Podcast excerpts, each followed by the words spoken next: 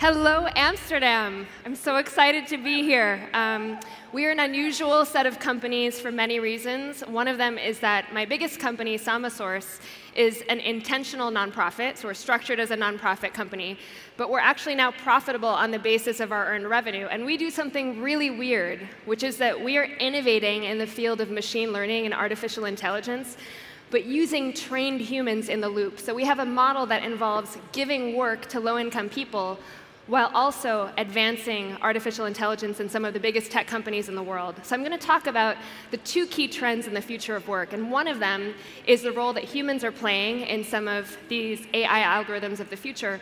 And the second is sustainability. But if there's one thing that you take away from my talk, it's this slide, it's give work. Our mission is to give work because we believe that that's the most effective way to fight poverty. And why should we care about poverty? We're here talking about the future of work. How is this relevant? Well, the biggest moral crises of our time outside of climate change are rooted in poverty. Poverty is the reason that 300,000 women still die every year around the world because of preventable issues related to childbirth. Uh, they die because they're poor. It's the reason that close to a billion people lack access to clean drinking water and why over 2 billion people don't even have a toilet. Now, our approach to solving this problem is usually charity, but I'm going to bring you a different perspective about how we can use technology and specifically AI to create jobs for the bottom of the pyramid.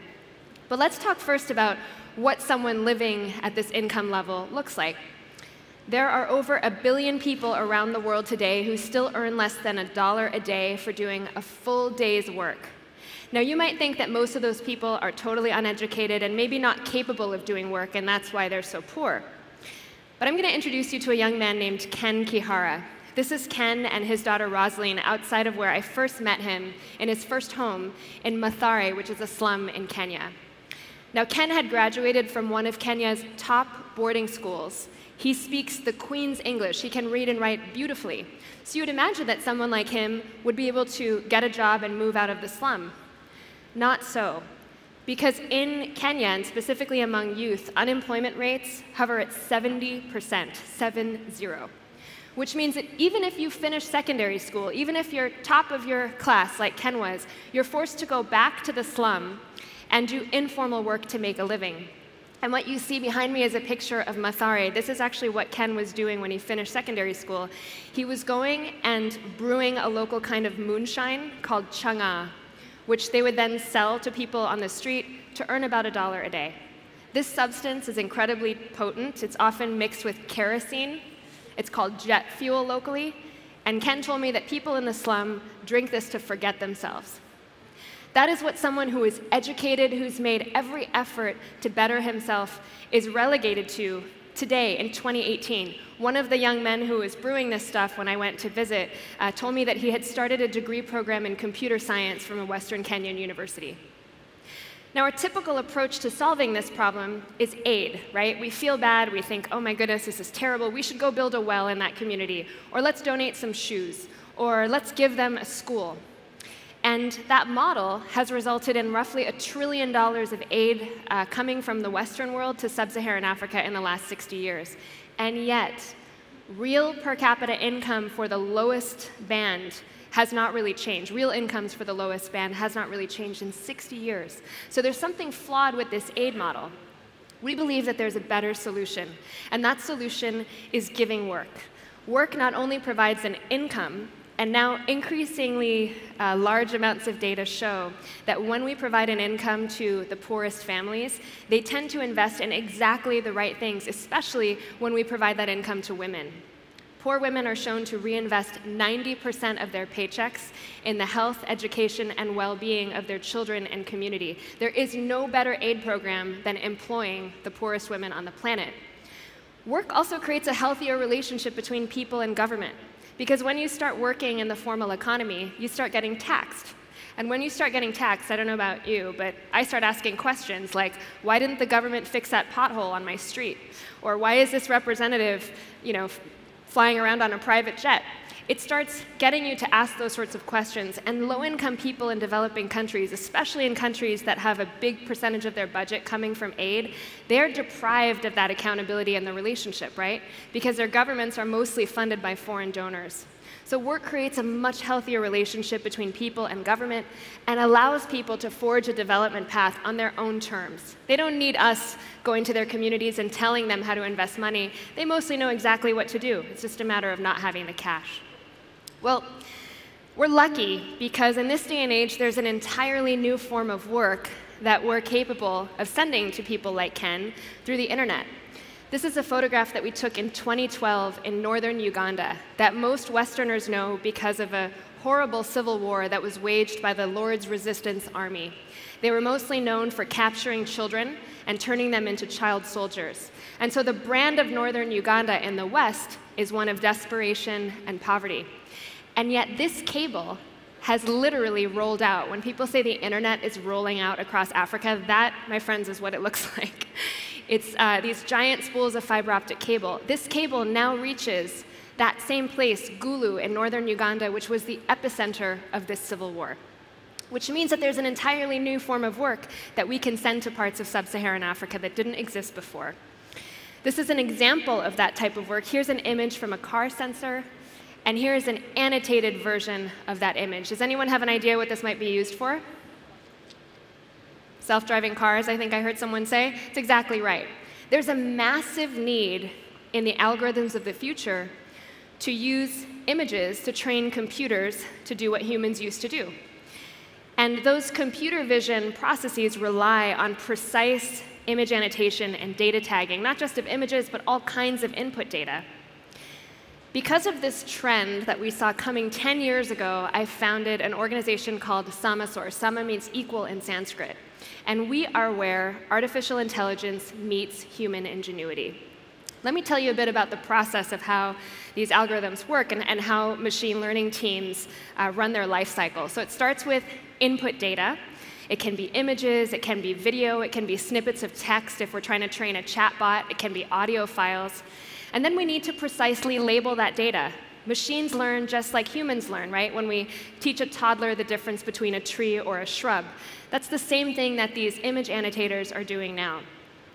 Then that goes into algorithm development, and then one of the end customers of Samasource will push that out into a product that reaches the customer. And then there's a continual loop of, of training. Interestingly, the head of AI at Tesla has said that human labelers are the programmers of the future. And if there's one company that probably understands the appetite for this kind of data, it would be Tesla. There's a revolution happening, and, and most people think that AI means that humans will be totally automated out of the value chain. That's not what we're hearing from the biggest tech companies in the world in Silicon Valley, where we sit. And there's some benefits of having a managed workforce that you can develop and train over the crowd. One of those benefits is the feedback loop that you can create between workers like Ken, who are sitting in a center day by day and very passionate about delivering the best quality labeled outputs, uh, and the data scientists at one of our companies that are dependent on this loop being really tight and efficient. Uh, since we started a decade ago, we've become the largest data services company in East Africa, employing about 2,000 people, all of them from extremely low income backgrounds, on average about $2 a day before Sama. And we've been lucky enough to win some of the biggest clients in tech, including Google and Microsoft. This is what our center looks like in Nairobi. It's much fancier than our San Francisco office. But what I'm most excited about is that we've been able to make this model work not only in big cities like Nairobi, but with subsidy in places like Gulu. So remember that, that cable that I showed you? One of the landing points of the cable is this center, which is located on the campus of Gulu University. When I told the dean of that university back in 2012 that we intended to build a Sama Center, he nearly jumped up and down. He was like, This is the most exciting thing. I believe that the future of work in northern Uganda is technology. He started Facebook messaging me a ton soon after that. But most people would not imagine that in rural Africa you could set up a tech center. And the benefit of this center, which is off grid, has solar panels on the roof, and has employed over 500 people inside these shipping containers in that region. The benefit of this approach to giving work is that it's much lighter weight than a factory, right? I don't have to worry about getting finished goods through customs. I don't have to worry about importing raw materials. It's a much more efficient way to create large numbers of jobs than many forms of traditional commerce. And that's the promise of the digital economy. Let me tell you a bit about what a worker's experience is before and after Sama. On average, our workers are starting at about $2 a day, which means that they are victimized by all kinds of entirely avoidable suffering solely due to poverty.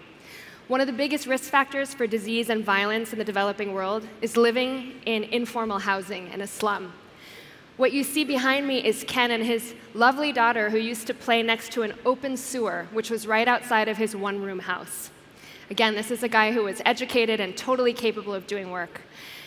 We also find that people are eating poor quality food. They're literally eating sugarcane as a primary source of calories. We do all kinds of household surveys to see what people's, are, people's lives are like. We see that they're not able to access health insurance. Post Sama, this number is actually out of date. We now, on average, for the 10,000 workers that we've directly employed, have increased their income over the baseline by 500 percent. And that's not just impacting these workers directly, it's impacting all their income dependents, the families that are reliant on this income. What does a boost of 5x mean if you're starting off at $2 a day? It means all the things you see here. It means health insurance, access to education, dignified housing where you're not afraid if you're a woman that when you go to the bathroom you might get attacked or raped, which happens often in the slum. It is a life changing difference, and this is the power of work over charity. We've now done this, as I mentioned, for 10,000 workers and their families. So we have moved about 45,000 people, if you include those 10,000 households, from an average income of about $2 a day to over $10 a day, mostly in East Africa. But we're so excited to see how this model can expand.